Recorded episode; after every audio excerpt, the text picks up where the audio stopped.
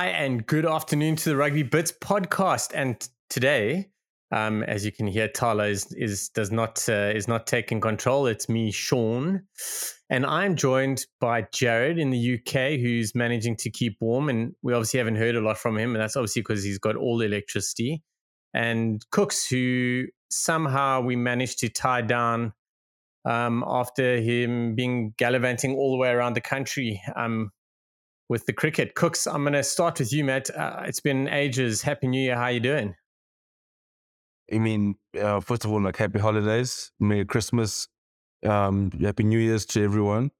Um, uh, uh someone on Twitter, I can't remember, asked me, they first asked me, they thought maybe I'd left rugby, but they're like, his Kooks left. Has there been a some sort of tension that Kooks has walked out? Um, yeah, it's good to be back. We it's will if there ever is problems, we'll live tweet that stuff, man. Like we'll yeah. just go go hard with it. If we're quiet, and, it uh, means we're on holiday.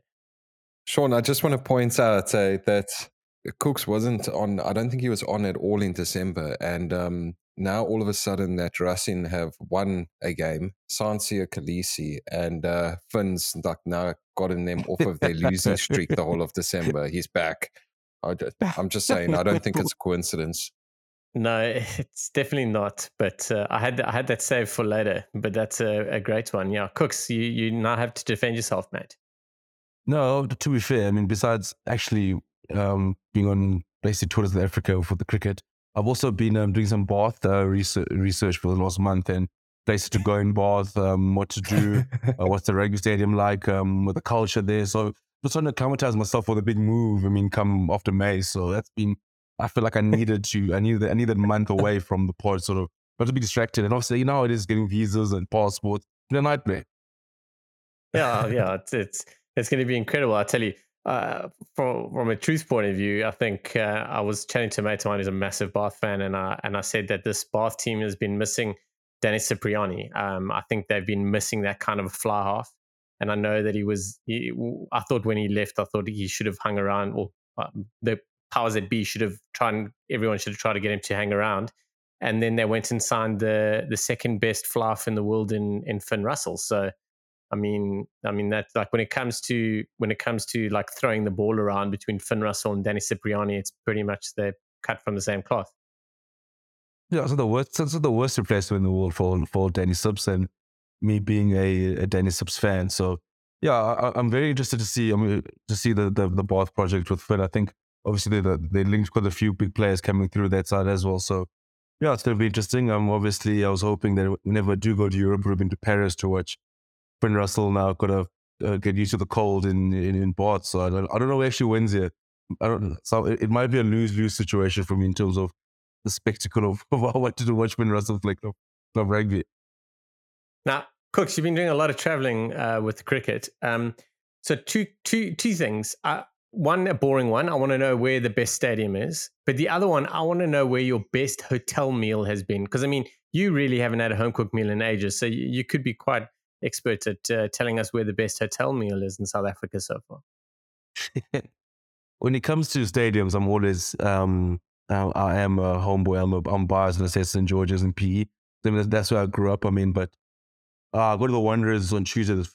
I've been to the Wanderers before, but I've never been to the Wanderers when it's full. Apparently, that's the best place to watch cricket in South Africa. But St. George's Park, to the band is also a vibe. I mean, Newlands is of special.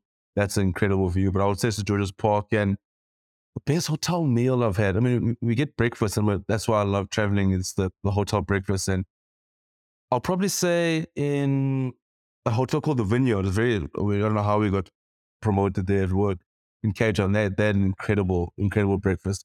I mean, they, they they didn't only have white bread and brown bread. They had like rye bread. They had like um what do you call it, like ciabatta. Like like the display was was was incredible. Um, they also had like any places any any place that has lamb sausages as well. I don't think I've ever seen lamb sausages. I've seen the pork sausages and beef bangers, but lamb sausages was like this place is it's, it's clearly above my um my pay grade. I mean, often my girlfriends are listening to this, we should actually she should we go to the vineyard. Um, but yeah, I'll probably say the vineyard. I mean, incredible, incredible breakfast. Um, also most places go streaky bacon. They go back bacon. So I like I like the bigger bigger bacon pieces. So, so the vineyard it, it had me. It, it stole my heart.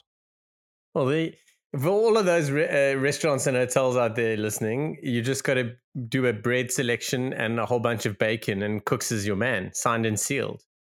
Um, Jared, man, it's been it's been forever, dude. Um, I know you've been tied down with with your new job and all that, but how things going in the UK and and what's been cracking? Yeah, yeah, all good. Just sort of cracking on. Um, yeah, the weather isn't as bad as uh, most people say. Um, but yeah, I, I do feel for Finn Russell. He's going from like um, the massive uh, Racing 92 stadium to um, the Rec that was flooded this weekend. So it's just crazy Don't you to think ever that, speak uh, badly about the Rec. yeah, well, Don't it was ever flooded this speak weekend. badly about the Rec. yeah, yeah. But yeah, Well, it's, got we- not, weird to stadium's fault. They've got a massive river Yeah. next to it.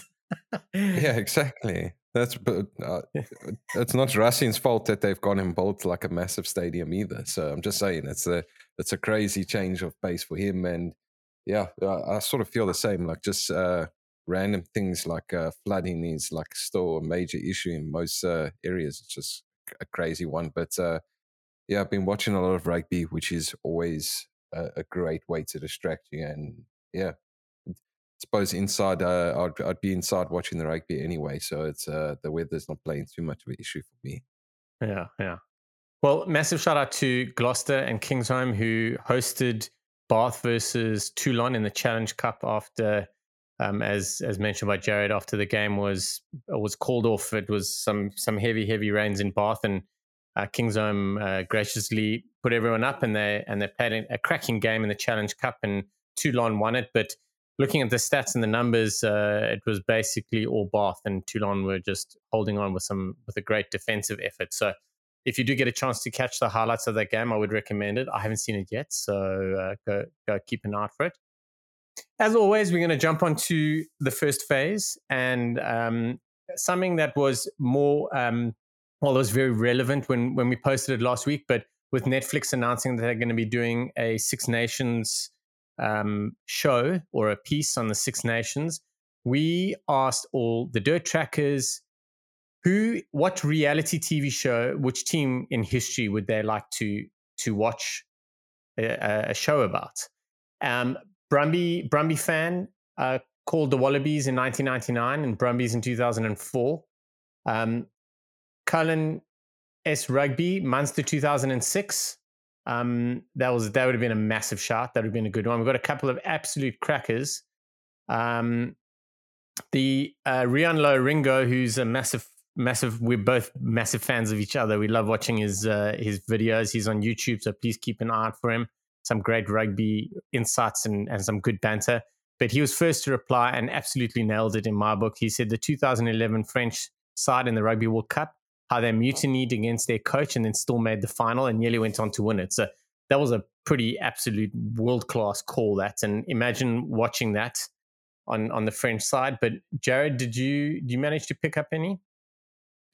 Yeah I, I- think any of the lions uh, tour ones would be great. So like we got to see the south africans in um the, the more recent one but i think the 2009 one would have been great as well. I think tyler mentioned the um 2003 springboks which i don't think we need to go into too much more detail about that but uh yeah i think uh, rion nailed it with uh france in 2011 i don't think you can get much better than that one. Yeah, I uh, I put down uh, to the 2011 to 2014 Clermont side. Now they didn't win anything, but they went 77 games unbeaten at home, and I would have loved to have watched a documentary on that because there's everything there. There's the the highs of of the wins. Some of the wins they had, I watched a few of them were incredible. Then not going on to win um, when you're playing aw- uh, away from home um, and getting knocked out of tournaments, stuff like that, uh, and then going 77 games, and then that last game that they that well, the game that that killed their run was against Castres, was in a playoff in the top 14. So I would have loved to have seen that. Would have been a quite a long uh, a long one to put together. Um, Kooks a little bit on the spot there. I'm not sure if you had a chance to think about it yet, but but do you have a suggestion for a Netflix documentary side? I did. Um, I think one out of the box one I thought of, I would love to. I would love to watch a documentary on the Sharks 2007 Super Rugby losing side. I mean, the, like just how Dick Muir obviously is known as a find of talent, how he managed to get like JP Pietersen, Ruan Pienaar, and like Brad Barritt and Waylon Murray. I thought that would have been a good watch. I, I like a documentary with a bit of a sad ending as well. Obviously, obviously ending with stupid Bryan Habana scoring a try in to, to to to win it. Saying it because yeah, still breaks it still breaks my heart. There's a hold some sort of resentment against him to this day. Um, and then uh, and then also I also said uh, I would love to watch the 2015 World Cup Springboks sort of documentary and just to see Heyneke Meyer that week post Japan loss. Because I mean, I remember mm. his press conferences often was a bit wild. I would love to see obviously the turnaround and obviously him saying it, giving the team obviously some sort of leeway, the players make decisions, how you almost took that away and he's like, listen, everything's my way now.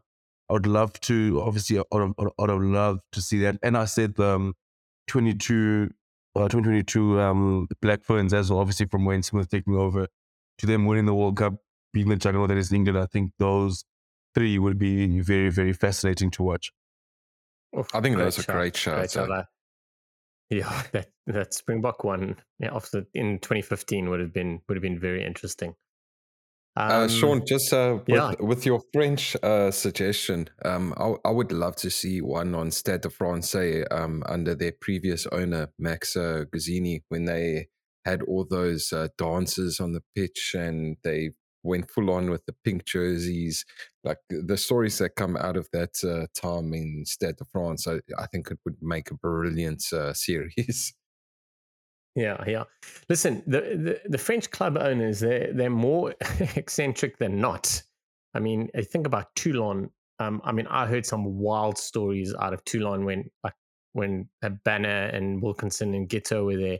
Not not like wild stories about like what players got up to, just like stuff that went on behind the scenes, and it was crazy. Like you think it's run like a finely tuned business, and find out that some guys haven't been paid, and and it's just like, oh, oops, we forgot to pay you. Like we'll sort it out tomorrow, kind of thing. You're like, what? but um, yeah. but I reckon, um, I reckon if you, if you spend some time in France, if you spend some time in France, you you'd get some epic stories. Sorry, Jared. Yeah, Bakkies. Yeah, yeah. Yeah, Bakkies charging into the owner of uh, Toulon's office after he didn't get paid, and apparently that happened just once. So, and I'm I'm, I'm yes, and I'm pretty sure everyone was paid after that too. Yeah. Now, yeah, ironically, yeah. Toulon. I mean, that's that wasn't the first time. Uh, like, um, I know that Drew Mitchell also he had like stuff was paid mm-hmm. short at one stage. He didn't know because he was he wasn't like checking, checking, and then he checked and like so like there were like half salaries paid and stuff like that. And you're just like, what the hell's going on? But anyway, moving on swiftly, we're going to move from something controversial into something even more controversial. We're going to talk about um, something that we all woke up to if you're in the southern hemisphere. Uh, well, sorry, the northern hemisphere, but the South Africans woke up to it, but the northern hemisphere definitely woke up to it. Was um, um, Eddie Jones is now the head coach of the Wallabies. Now, absolute massive bombshell. Um, you know, I didn't expect him to be out of rugby for too long. I thought that he'd get a little look in at the Wallabies, but I never saw Dave Rennie getting dumped and Eddie Jones being put in his place um, uh, and it, it's quite insane. He signed a five-year deal um, with the Wallabies, so everyone's laughing already, saying it's it's silly he'll never last. Well, well done to Eddie Jones for for arranging a five-year contract because they'll always have to buy him out of it. So well played to him. You've got to look after number one. But more importantly, Eddie Jones is a short-term um, turnaround guy. Um, second, maybe only to Rassie Erasmus and Jacques Nienaber He's uh, Warren Gatland's also a really good one, but you know he can turn a side around. Can he do it in nine months? We'll have to have a little look see. I don't think the Wallabies are that bad, so it wouldn't be too much to turn around. But he's also going to be running the running the Wallaby ship when the British and Irish Lions make their their way to Australia. So yeah, Kooks. I mean, what are your thoughts, mate? what a what a what a massive massive uh, statement by the Rugby Australia. First of all, nothing surprises me from a board that schedules games on Thursdays, and so I'm, I'm not really surprised. oh, well played! I love it. There's nothing. love it. Like everyone's so shocked. I mean, like, what, what, what did you expect? I mean, but um, oh man. Besides the Springbok obviously projects in like trying to retain the World Cup. I found the Wallabies, the job that Dave Rennie was doing the most fascinating. I thought that he was onto something. I think obviously it was a young side. I mean, barring like Quade Cooper and and players like that. But I, I thought that um, I, I, I just thought that he was onto something. I know the consistency wasn't there, but that's what happens when it is a young side. And and and I always felt that they weren't going to peak in 20 this year for this World Cup. It almost looked like their time was obviously Lions tour 2025 and going to the, the World Cup at home. Um, I think, yeah, it's surprising. I think Dave Rennie, I, I, do feel really sorry for him. I think um, with that squad, I think he wasn't a bit of a hard engine. I think that obviously it is tough not like he, maybe they wanted him to bring more trophies. I don't know what the mandate was. The mandate was to sort of try and put together a squad that could compete in the World Cup. I thought he was on his way to do that. I think, obviously, I know they then they ease us out of the pool come next year.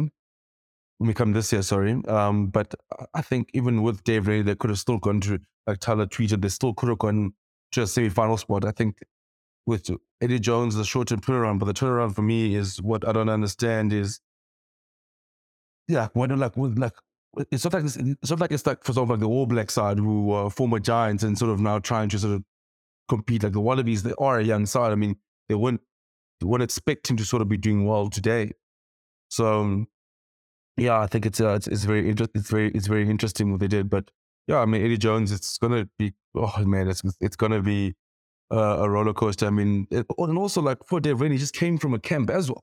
Like why let Miklo go to camp and then fire him three days later? Like you know, like, you know that like, these these negotiations have happened properly covertly when that sort of stuff happened when it goes down. Eh? Yeah. Like, like don't send me on a camp and then like and then you know you're gonna fire me. Like, like you could spend the time with his kids, you know, find a way back to New Zealand.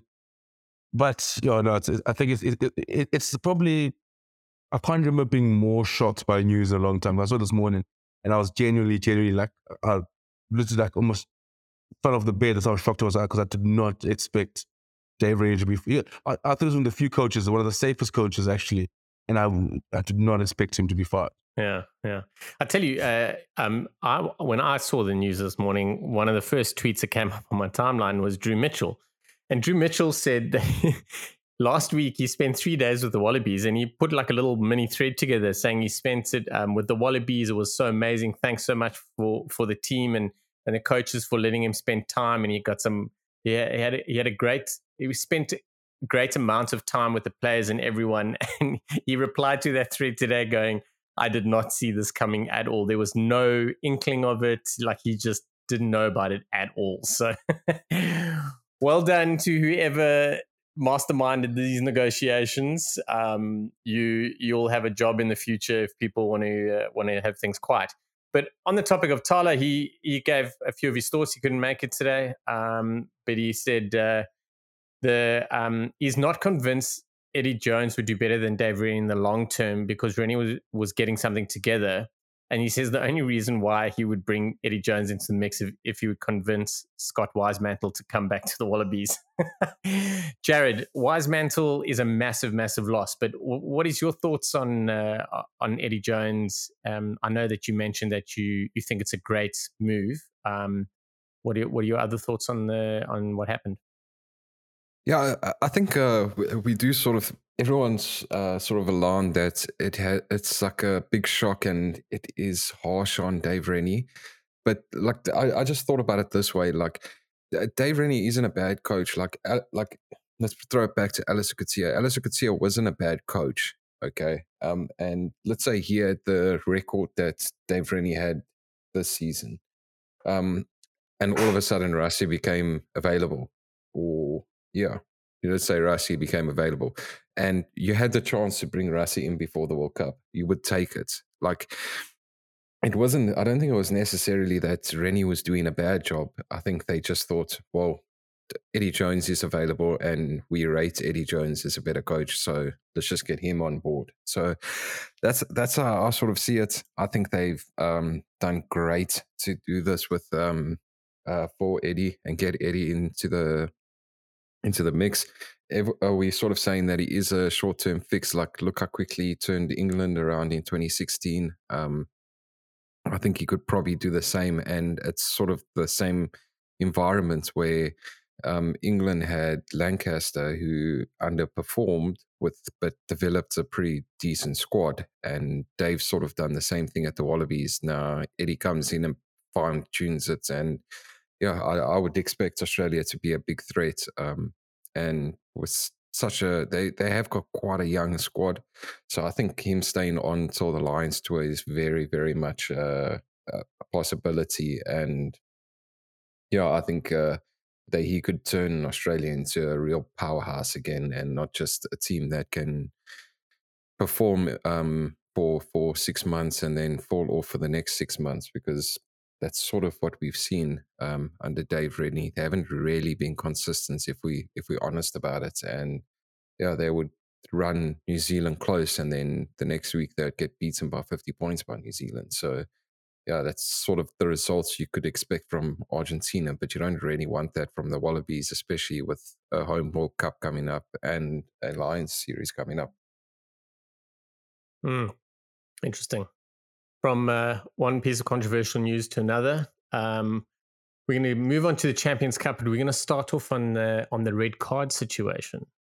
Now, there, I know Pat Cilliers is uh, um, is is quite been quite vocal about it. I know we the I personally messaged him on Twitter, and then I know that the rugby bits as well, because he he he doesn't he wants to do away with red cards. He feels that um, we need to be punishing the individual and not the team. Um, but we had six red cards this weekend, of which one of them would possibly could possibly have got away with as a yellow, but you can see how it was a red. However, other than that, there were five clear cut red cards for me. And um, yeah, so I mean, I'm not sure how, how we're going to go about them. I can't even name them all for you at the moment, but I know Slade was red carded against the Bulls, where he definitely hit on the shoulder of Kurt-Lee and then slid up and then really made good, decent contact with his head and neck and yanked him down. So that was that was the iffy one. But um, the one that's probably getting most of it was the um, Benjamin Loader against Manie Libbok, where he's gone up high, um, sort of, and made a head-on-head contact, and, and Libbok's gone off. He hasn't finished the game. He failed his HIA. One thing that I, I want to point out, like AP Cronje uh, highlighted on on his Twitter line, is um, that the Guardian are essentially blaming Libbok for holding onto the ball too long, causing the high tackle, which is absolute bullshit. Um, but Kooks you know what? What are your thoughts? I mean, considering the rugby business already tweeted about it, and there's four of us on here, so um, might as well get your thoughts on it, so we can make sure that if I am tweeting again, that I can at least get everyone's opinion on it. But what's um, what's the situation with the red cards? How do you feel about it? First of all, I, I don't think rugby needs to do away with with red cards. Um, I'm in that belief that cards don't ruin games, dangerous tackles and dangerous playing plays ruin games. That's and that 20 minute red card as well. I'm, I've, I think I said I'm, I'm, I'm not a fan of it. Um, I, I, this is going to sound like an unpopular opinion, obviously, because a lot of people on Twitter and people saying that they've been soft. At least there was, there was some sort of consistency. That's where I was like, at least there's some sort of form of consistency. If three of them were given, like say, and the one of if three of them were given and some and some were not, especially the high tackles thing, then it starts an issue again of like what is like what's what's what's team to hit on, what's team is not. A, you look at the Slade one, was that's probably the in inverted commas the softest of them all. But I would rather have clarity in terms of this is a, a clear red card. So these players and officials and and coaches know what is a red card for high tackle, for dangerous tackle, where their stuff's up. And I think if, the, if, if they're going to be very firm on that, that's the stance they must keep for each competition. I know, obviously, Super Rugby Pacific last year, it was basically on who can get the most red cards, was also just literally trying to decapitate each other. But I mean, like, I think going into this season, I think if they can make, have a stance, I think they should have it now and sort of, and, and that's, then we know that's the parameters and then we can go from there. Yeah, so I think we uh, sort of need to speak about uh, the the Slade red card, um, and like I'll just share my thoughts on it quickly because I think it was harsh and um, it could quite easily have been a penalty and at most a yellow card. I think they got it wrong that it was a red card.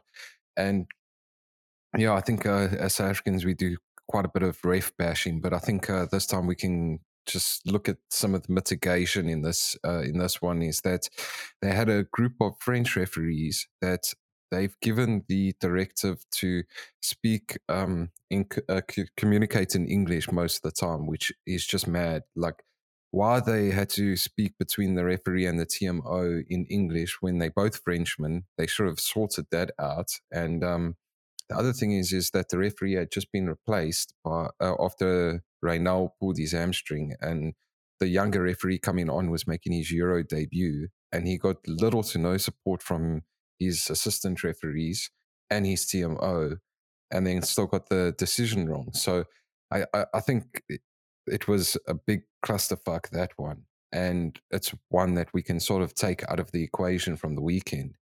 Um, Shaun, I just pulled up that thing that AP shared from The Guardian on Ben Loader's um, red card, and I, I cannot believe what I'm reading. That they sort of suggesting that, um, firstly, that Manie Libbok should have, um, if Manie Libbok uh, delayed his pass, which caused the, the red card for Loader because it messed up his timing on his tackle. And then it also seems to like angle towards that Angelo Davids overran his um, support line, which which led to the red card, which is just as bad. But yeah, anyway, the, Les Kiss also spoke about that red card. It's it's yeah, it's, it's diabolical. It is horrendous. And the thing is, is that you you you can't make any excuses for it. And then you look at the team like London Irish um, this season that have just been leaking red cards left, right, and centre. I mean, they have Adam Coleman who keeps on getting red carded um, they had um, R- Rob Simmons uh, got suspended because he's racked up so many yellow cards. Like, there's obviously a issue with the tackling um, at, at London Irish, and they're not addressing it, but they would rather just get pissed off and moan about it during the game. But do you think like what what does one do in a situation that if one team is constantly giving away cards? There has to be like a team ban or you got minus points. I don't know. What do you guys think? I, I, don't think so. Like they, they're losing matches anyway, and they're getting players suspended. So I think the disciplinary process needs to be centralized, and they don't need to run it uh, like the RFU did with uh, Owen Farrell now to make sure that he plays the opening Six Nations match. I think it does need to be a central thing where it's World Rugby that does it, and it's not handled by the RFU or the EPCR or the United Rugby Championship.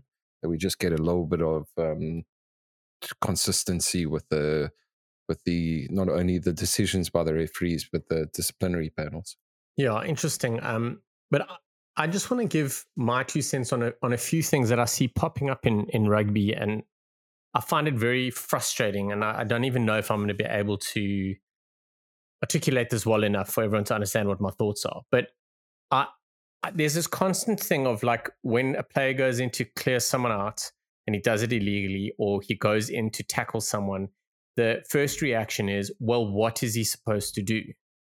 And it's for me, that's not the right way of looking at it because it's not what is he supposed to do. The reason why a guy comes in and absolutely he, he like bomb blasts a ruck to try and spray everyone out is because there's another player who's in the ruck that has done a better job. He's got on the ball. So the the guy who's clearing the out is in a bad position. He's rushing and he wants to do it with force because he wasn't he's not in the right place. So he's basically he's basically stuttering. So he he then goes, he's like, well, cool. I'm not going to clear this guy out legally. So the only other way I'm going to do it legally is by absolutely smashing him as hard as possible. And then it turns out being illegal because when you do things harder, when you run to tackle someone harder or when you're bad when you're bad footed or something like that because someone stepped you you make bad decisions. And that's because the opposition has done a better job at being in a position that's going to allow them to win and therefore you on the back foot. So he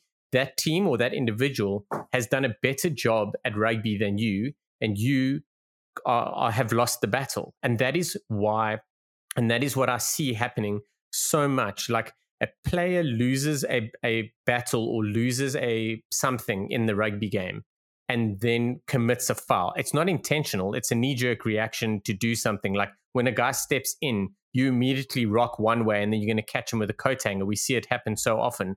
That's because the attacking player has done good enough to beat you and then you're scrambling.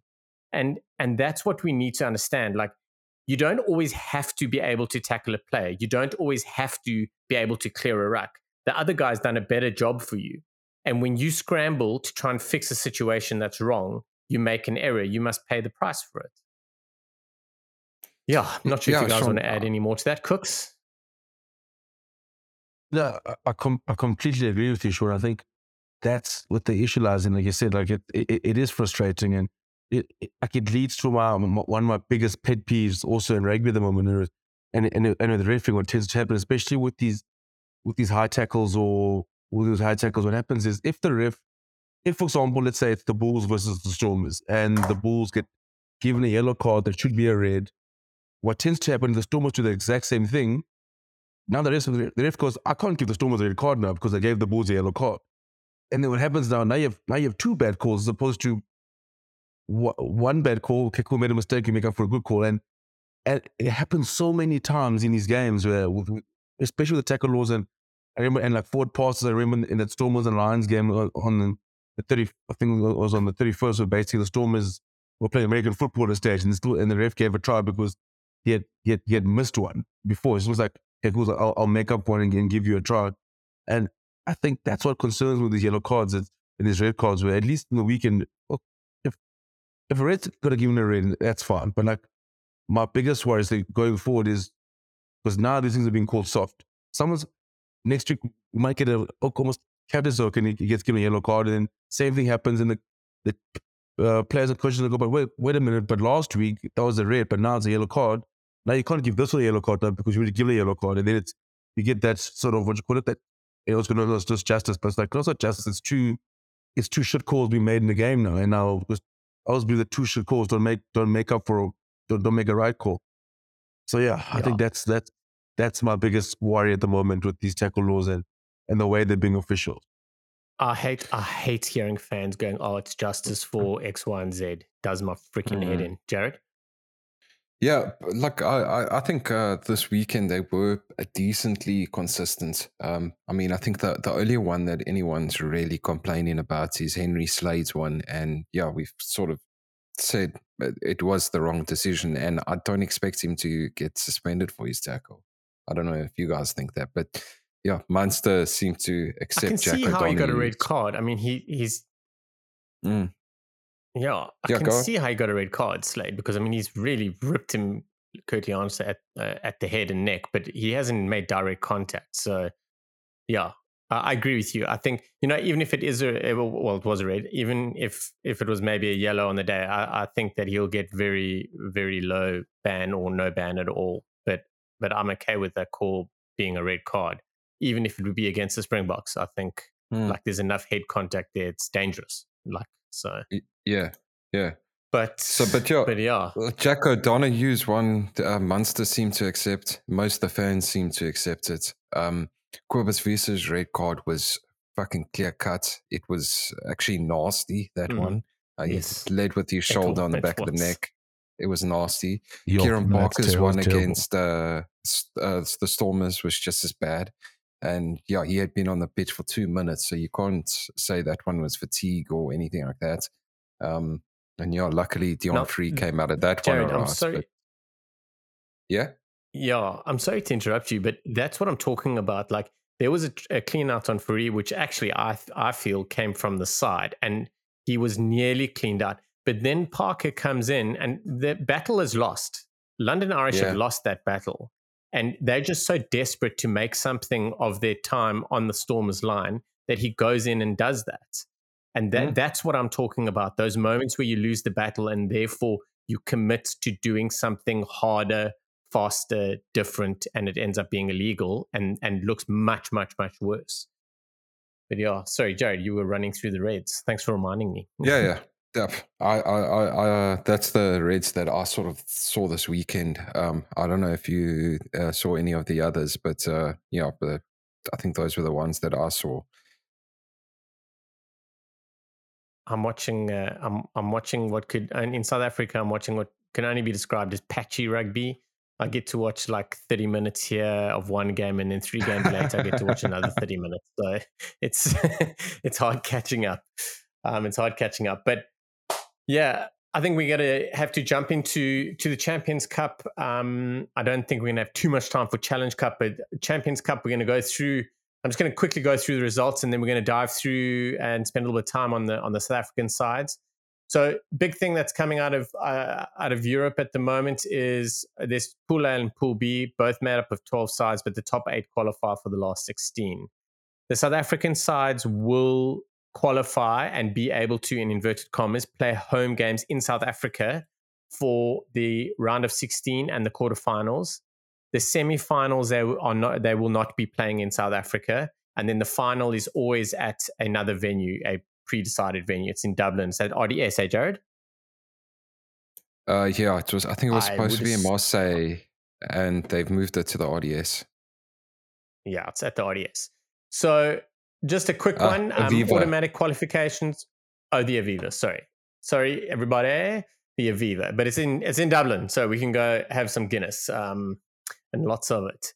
So Pool A already qualified. Leinster, Sharks, Saracens, Exeter, Edinburgh have all qualified. Five five teams. It's the order that matters for the next for the final round. In the running are Bulls, Harlequins, Racing, and then they're all in the top eight. And then after that, Gloucester, Lyon. So probably Gloucester realistically are still in with a shot there. Lyon are in with an outside shot. In Pool B, there are only three qualifications already. That's uh, Toulouse, La Rochelle, and Leicester Tigers. Stormers and Osprey, Stormers, Ospreys, and Munster are pretty much qualified, pretty much, but it's not confirmed. Montpellier and uh, Clermont are in the, the make up the rest of the eight followed by Sale Sharks and then Ulster. Ulster have got three points. They'll do exceptionally well to qualify, but they still have a shot. So that's where we are. Going over the weekend's results, um, I'm going to quickly shoot through them. Um, Leicester Tigers beat Clermont uh, at the Marcel Michelin 44 29. Massive result there. Toulouse with a massive win over Sale. I I thought that game was excellent. I thought Toulouse played that game so well. They were scratchy in the first half and the second half they played what can only be described as boring rugby in that they had the wind with them and they literally just played territory and scored. It was incredible rugby. Like the the maturity of the way they played was was world class. Uh, Leinster rugby running right against Gloucester. I thought there'd be more, a little bit more of a fight put up by by Gloucester, um, but uh, Leinster won 14-49. Munster beat Saints 27-23 at Thomond Park. Um, great result for Munster in the in context of their season and a few other goodies. Um, the Sharks beat Bordeaux in Durban 32-3. Big result. Quite a scratchy game. Bordeaux didn't seem up for it, and the Sharks didn't really put them away. La Rochelle seven, Ulster three. Absolute crazy game in torrential downpours. Ulster were leading all the way, 3 0, not all the way, but it was 0 0 for first half and a bit of second half. Then 3 0, they were up, and then La Rochelle scored a try at the end to win it. Heartbreak again for Ulster. Bulls beat Exeter 39 28 at Loftus. Ospreys doing the double over the top 14 champions, Montpellier. Brilliant, brilliant result for Ospreys. Saracens beating Lyon, just running, just going hard. Um, Edinburgh beat Castres. Stormers beat London Irish yesterday. I thought the Stormers could have done a bit better um, they all looked very disappointed at the end of the game, um, mm. and rightfully so. I think it, it's great to see. Um, they look disappointed. They should have won by more. They got a bonus point win, but you would have expected them to put 40 odd points on there. And then in the final game of the weekend, and something we were all looking forward to, but Racing hosted Harlequins, and it went down to the wire. And Racing, Racing 12, because they had yellow cards, beat Harlequins 30 29. So they had three yellow cards in the last 10 minutes. So they had 12 players on the park and they managed to hold out Quins. Quite, quite incredible. But yeah, um, Jared, your thoughts uh, in a, in a nutshell on on the weekend's tournament round? Should I say round? Oof. It's quite a lot of matches to put in a nutshell, but Sorry, uh, yeah, when I was reading them, when I was reading them, yeah. Yeah, it's it's good. I, I am quite happy that the South African teams came away with uh, three wins, and I think there was only two losses for URC teams this weekend, which is uh, another big one. Um, obviously, Ulster going to La Rochelle was always going to be a tough one, and yeah, O'Gara's men just just edged it there. Um, yeah, I, I, if you go, if you haven't watched one of the games this weekend, I would suggest going to watch Ospreys versus Montpellier. That was a cracking match. Um, Justin Tipuric doing Justin Tipuric things. Um, nice sure. to see Elliot Daly record to the England squad after scoring a hat trick for Saracens. Um, yeah, I echo your thoughts on the Stormers match. Um, you could see that they were upset with the with the results and that they probably deserve more from it. Um, yeah, I, I think the Sharks were were pretty sharp. Um, I think they, I think actually all the South African teams could have racked up bigger wins than they did, and uh, yeah, the the Bulls um, like slipped off near the end of the match, and they allowed Exeter to pick up that bonus points, and yeah, they could have properly put them away, and uh, I think the Sharks could have done a quite a bit more against Bordeaux, but uh, it's great to see Lukhanyo Am playing like Lukhanyo Am again and Siya Kolisi taking Springbok performances into a Sharks jersey and fucking dominating. Kolisi's uh, he's loving his rugby. Um, there's nothing better, nothing better. I love I love yeah. watching him play rugby. Just a little side note before I jump onto you, Kooks. But you know that Clermont they were they were in with a shout against Leicester um, uh, in France on Friday night. Do you know that if Clermont had beaten Leicester Tigers, they would have beaten at home, they would have beaten the Premiership champions, the URC champions, and the top 14 champions in one season. How's that? And and they've gone and sacked their coach now. oh yeah. Break, breaking, breaking breaking when you all hear this. It'll be so old news they would have hired someone and sacked them as well by then but uh Gibbes is gone. Um but yeah so anyway don't go steal my thunder man. But anyway imagine imagine playing in a season and you beat the top european domestic champions for for each league. I think that's that would have been quite something. Anyway it hasn't been done so it's something to look forward to. It's really difficult to do with the way the champions cup is set up so hopefully next year we'll we'll see someone do it but Kooks, I know you you've been uh, more focused on on the on the round ball being poiked for sixes. Um, but your your thoughts on on the South African sides and the Champions Cup as a whole? I must have really enjoyed it. Um, the the bits and pieces of words, but um, I must say, I mean, I think the last one was on the pod. Sean Everitt, the coach of the Sharks, and was and um, the Sharks sort of seemed like and the Stormers um, were still in Super Rugby. Yeah, are real. Stormers, at least, at least yeah, pretty much. Um, I, I, must say, I mean, the Sharks. I mean, this is some of the last couple of weeks. It's been so good and refreshing to see them sort of like it almost felt like an attack that no direction at, at the end of Sean Everitt's spell. I mean, I mean, and uh, and now at this stage, been cooking at the moment. It's been great to see Gordon Bosch really play on the weekend. It's been great to see him playing again and and playing well again. Actually, uh, sort of probably the Sharks haven't looked this good since that um, 2020 Super Rugby campaign. that were cut short, and the Stormers are just obviously uh, a class outfit. I mean, but I find it interesting. I don't know what you guys think. Every, time I watch the Bulls in the Champions Cup, I almost don't know which competition they want to win. I don't I don't know if they want to, they're trying to win both, or but it's like sometimes Jacob rest guys when they when they're playing a URC game, they rest, rest a few URC play a Champions Cup a Champions Cup game it's almost like I still think the Bulls don't know who their best starting side is, and, and that's what, I, that's a sense I get whenever I, whenever I watch them. Um, or maybe they, they just don't know which competition they want to win. I think they'll both. I don't know if they're doing like a any, mini, mini, mo, and then sort of see how the season goes towards the end. I don't know how jokes feel like. It does feel the Bulls sort of don't know what their base side is. Like last year's a bit of consistency. Now I'm like, when I watch them, I, I just can't make out which side Jake sort of knows to pick.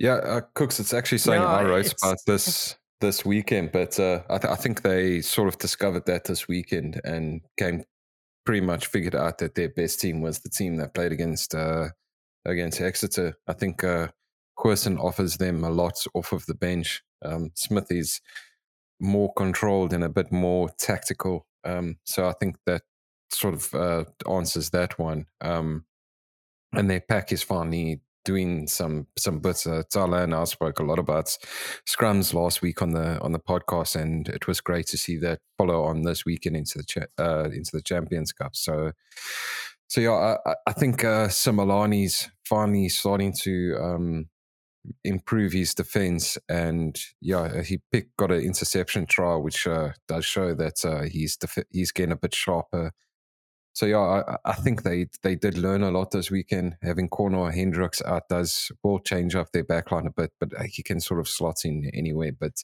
I think they they figured out David Kriel on the one wing, um, Canan Moodie on the other wing, and uh, Kurt-Lee Arendse fullback is probably the best way going forward. And their pack was just fantastic this weekend again. Also, yeah, I mean, yeah, the the the Bulls did cook. Oh, talking about the Stormers quickly, I wanted to ask you I want to ask you something. Um, do you, I mean, the Stormers obviously the one URC. I mean, they've been cooking, playing incredible rugby. Where do they rank in Europe slash South? Like, would you say they are in Leinster territory? I mean, they, they won the URC last year, or are they just below the top tier in terms of Toulouse, Leinster? I mean, the Stormers lost. I think they lost one or two games last year. I mean, they've been playing serious, serious, serious, serious rugby. I I was actually having to think about this earlier. Funny enough, if I had to look at the champions, if I had to look at um uh sorry, not the champions, if I had to look at like like where the yardstick is, so Leinster currently are probably the best team in Europe at the moment. Um, with you looking at results, I think the Stormers are definitely below them. Um, if you had to look at, say, like a, a, a five game sort of test series or series, um, with regards to Leicester Tigers, I think it'd be pretty pretty even. And I think with regards to uh, Toulouse and uh, La Rochelle, most of the French sides, like home and away, I think Stormers would probably play better away. So therefore, um, they like I, I think the Stormers are probably third, maybe fourth best out of out of all competition um, at the moment. They they they're building. They've had a couple of scratchy scratchy results, but they do put some stuff together. They've got they've got the pack to deal with with most people. They've got the backline that'll kill many a team, um, but, but who haven't really been firing so much at the moment. So I think they're probably, if I had to look at the URC, the top 14 in the Premiership, I'd say the Stormers would probably be third, maybe fourth out of all of them. Jared? Yeah, um, I think I'll, I'll a Tyler and uh, put it in tiers. Like I think uh, you you have that top tier, which is probably Leinster at the moment. It's probably Leinster, Saracens, and Toulouse, and those three teams are the three teams you definitely don't want to play in this competition, as in especially in a knockout game. And I think the Stormers come in in that second tier with uh, La Rochelle and um, yeah, I, th- I think La Rochelle and maybe Exeter in yeah this weekend's game does throw that one off a bit, but I think the Stormers are sort of not quite at their top uh, tier, but they on that next one. And uh, yeah, uh, it's probably Leicester Tigers before Borthwick left and um, La Rochelle at the moment. So that's where I sort of see them. They like in that second tier, but not quite as good as as the top tier guys. And yeah, you, you won't really want to play them. That's a great call. I like that that tiering system. Um, I actually completely didn't even think about it. We, can, we should probably put something together where we we we start voting on our tiers, and we can run this uh, run this all the way through the uh, the season. Anyway, um, should be should be some some good fun. Um, Kooks, do you need do you want to add anything before I go through the weekend's fixtures? Um, you're talking about tiers. I think if we if we had to do a tiers of most fun sides to watch at the moment, I know they're in, they're in the Champions Cup, but GE's Cardiff is fun to watch. Like, I mean, mm. I know they beat the Stormers. I mean, that's probably one of the best games I've seen long time. But just in terms of entertainment, oh man, like if we, if we ever get a chance, this Cardiff game is probably one of the games. I think they're one of the they're one of those teams at the moment. But if you're flicking channels and they're playing, uh, I'll, I end up watching regardless of how much time the game is in. When you miss like thirty minutes, I think yeah, I think yeah, I was talking about tiers. I think it would be a fun sort of first phase. some of us put together in terms of which teams are the most fun to watch at the moment. I just, yeah, I think I, I tend to find myself when I'm looking at rugby, fi- the fixture for the weekend, I tend to kind of see when and where's Cardiff playing because they've been, geez, they've been fun to watch, especially with Huw Jones playing playing such good rugby at the moment. So that's my uh, That's Glasgow. Cardiff, Cardiff Blue shout out. Glasgow. Oh, sorry, I meant Glasgow. Sorry.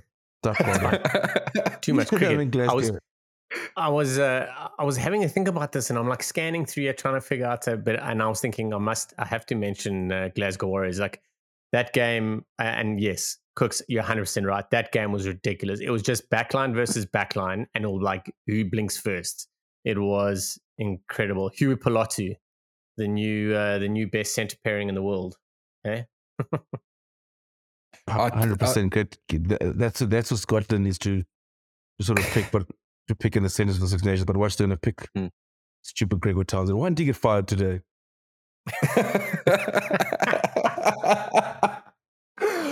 yeah, I, I, I think uh, England Glasgow. again, and then like his job for like five years.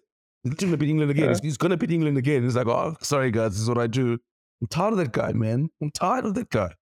And and he's uh, put his name forward for the Crazy. French assistant job after the World Cup. So he's going to be the the attack coach for France, which is it's crazy to go from a head coach role to assistant coach. It's like one of the rival teams. Like that's just it's just crazy. But uh, yeah, I, I think Glasgow have um, found the perfect coach for them since um, I think they've struggled somewhat since uh, Dave Rennie's left and Franco Smith. Like if if there was a like a team that Franco goes and divorces the cheaters like completely out of his life, like Glasgow would be the next like best wife that he could get.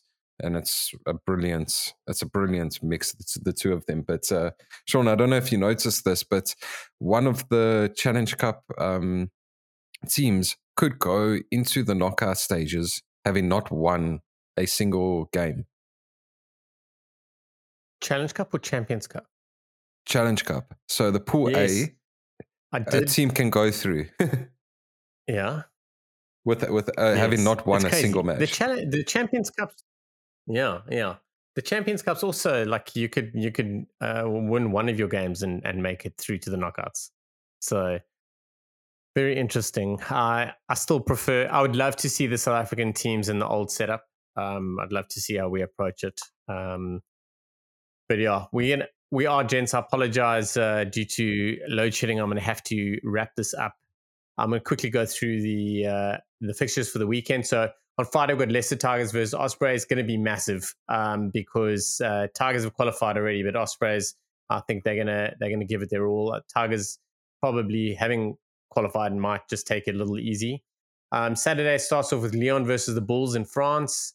Um, that's that's going to be interesting. Bulls uh, need to grab a win there to guarantee their way through, but I'm pretty sure they're through. I think Lyon need a bonus point win and they could sneak in. Harlequins versus Sharks from the at Twickenham. Um, that's going to be massive. Sharks have qualified already. Quins are there and thereabouts. So you might see the Sharks send resting some of their Springboks because they are going to have to start managing managing that if they want to go deep in both the tournaments. Saints versus La Rochelle in uh, from Northampton. That's going to be a good game. Bordeaux versus Gloucester. Um, very interesting. That's in Bordeaux. I think Gloucester going to want to bounce back. I think Bordeaux playing at home also going to want to bounce back. Les, Leinster versus Racing 92 is probably the game of the weekend. Um, I think Racing are going to uh, want to roll Leinster early, um, and it's at the Aviva. So French teams and traveling is a different story. Storm is host Clermont. Um, yeah, that's going to be interesting. Exeter host Castres. Ulster host Sale. That's going to be good to watch because I think if Ulster lose, they're going to be short to coach. Sunday, Montpellier, London Irish. Toulouse versus Munster, massive. And then Edinburgh versus Saracens, also fairly large. But gents, wrapping up, um, Jared, thank you very, very much, mate. Any any passing thoughts before you before you jump off? Uh, yeah, just uh, I think we missed it last weekend, but uh, just want to wish uh, Jake White all the best and hope uh, he's feeling better. I see he's been uh, uh, dis- discharged from the hospital. So, yeah, just good luck. I hope Jake White is uh, feeling better and he gets back onto the pitch as soon as possible. great shout, and that's from all of us at Rugby Bits as well. Kooks, um, you got a little bit more crickets, and you're actually home for a few days. You managed to fill the fridge. Any any planning on getting any rugby in, or you want to get your uh, get your couch time in? no, definitely getting some rugby in. Fridge is full, so um, gonna be it's gonna be basically emptying the fridge. So I'm emptying the fridge while chowing everything while catching up with some rugby, and uh, I promise not to come back in May. I'll be back soon. And nice. And have you find yourself picking up the phone, asking room service for a toasted sandwich, and then realizing you have to make it yourself? No, the, the, this this um room service I call Uber Eats actually. So yeah, it still works the same way. same, same, but different, eh? Not all heroes wear capes. This costs but, a little bit uh, more. Exactly. Yeah, tell us about it. Um, massive thanks to everyone that listened. We really appreciate it. We're looking forward to having a huge year to World Cup year and from all of us at Rugby Bits. Tyler, we missed you, mate. We can't wait to have the full team on soon. Um, keep an eye on our social channels for um, some more first phase questions, which normally come out on Friday. Enjoy the rugby and have a great one. Goodbye.